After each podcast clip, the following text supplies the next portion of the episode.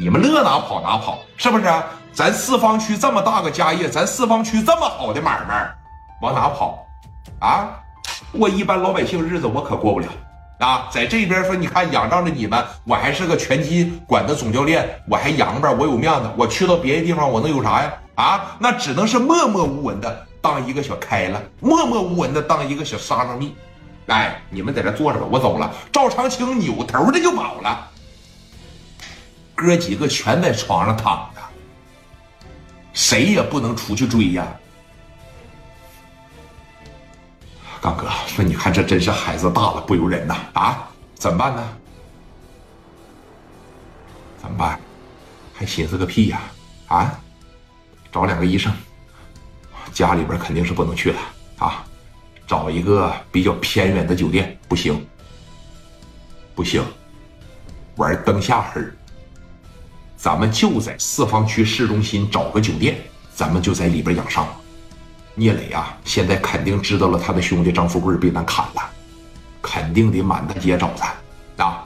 他找一天找两天行，三天五天行，一个月俩月行，他能找半年吗？啊！咱们躲起来，什么时候风声紧了，先离开青岛。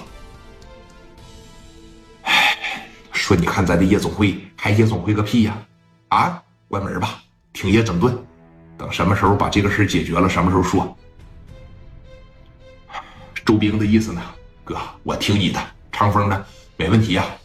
关键是长青，赶紧给他打电话，是他亲自带队砍的人家。聂磊抓了他，不得弄残废他呀？不得弄死他呀？啊！我给打电话，这孩子太他妈不让我省心了啊！太不让我省心了，这孩子。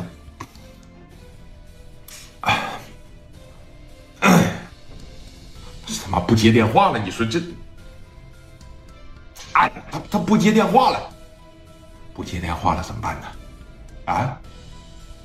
要不上拳馆里边找他去？你这不胡闹吗？前脚进到拳馆，后脚就得被聂磊叨叨。到现在呀，只能说是兄弟本是同林鸟，大难临头各自飞了。赶紧的吧，让兄弟过来。不行，兄弟都不能用了，赶紧的下去找个出租车啊！然后呢，从医院里边找两个靠谱的外伤医生，把药啥的带着，开酒店去。愣着干啥？快点的！啊啊，行，这边马上就跑路了，都不敢往外跑，玩灯下黑。对了，你自求多福吧，哎，自求多福吧。说你看这边马上开了个酒店，领着两个医生给伺候着，那钱必须给足了。哎，来到这个地方，把手机这一关上。吃的喝的全备足，找了两个说最信得过的小兄弟伺候着，出去买饭了买酒了，打算长期在这个地方就躲上去了。本身你看都残废了，那腿都被打了，想出去遛弯那也不可能，对吧？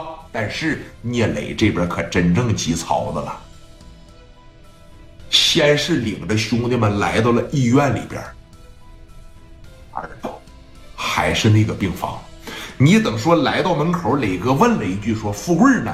这边给这一指说在里边呢，磊哥把门这一打开，说实话根本就没认出富贵来，浑身上下二三十处刀伤，你合计合计吧，除了这个脸在外边露着，那身上基本上裹的就跟个粽子是一样的了。聂磊迈着沉重的步伐，这一步一步、一步一步的往前上啊。张富贵现在非常的虚弱，呼吸也非常的微弱。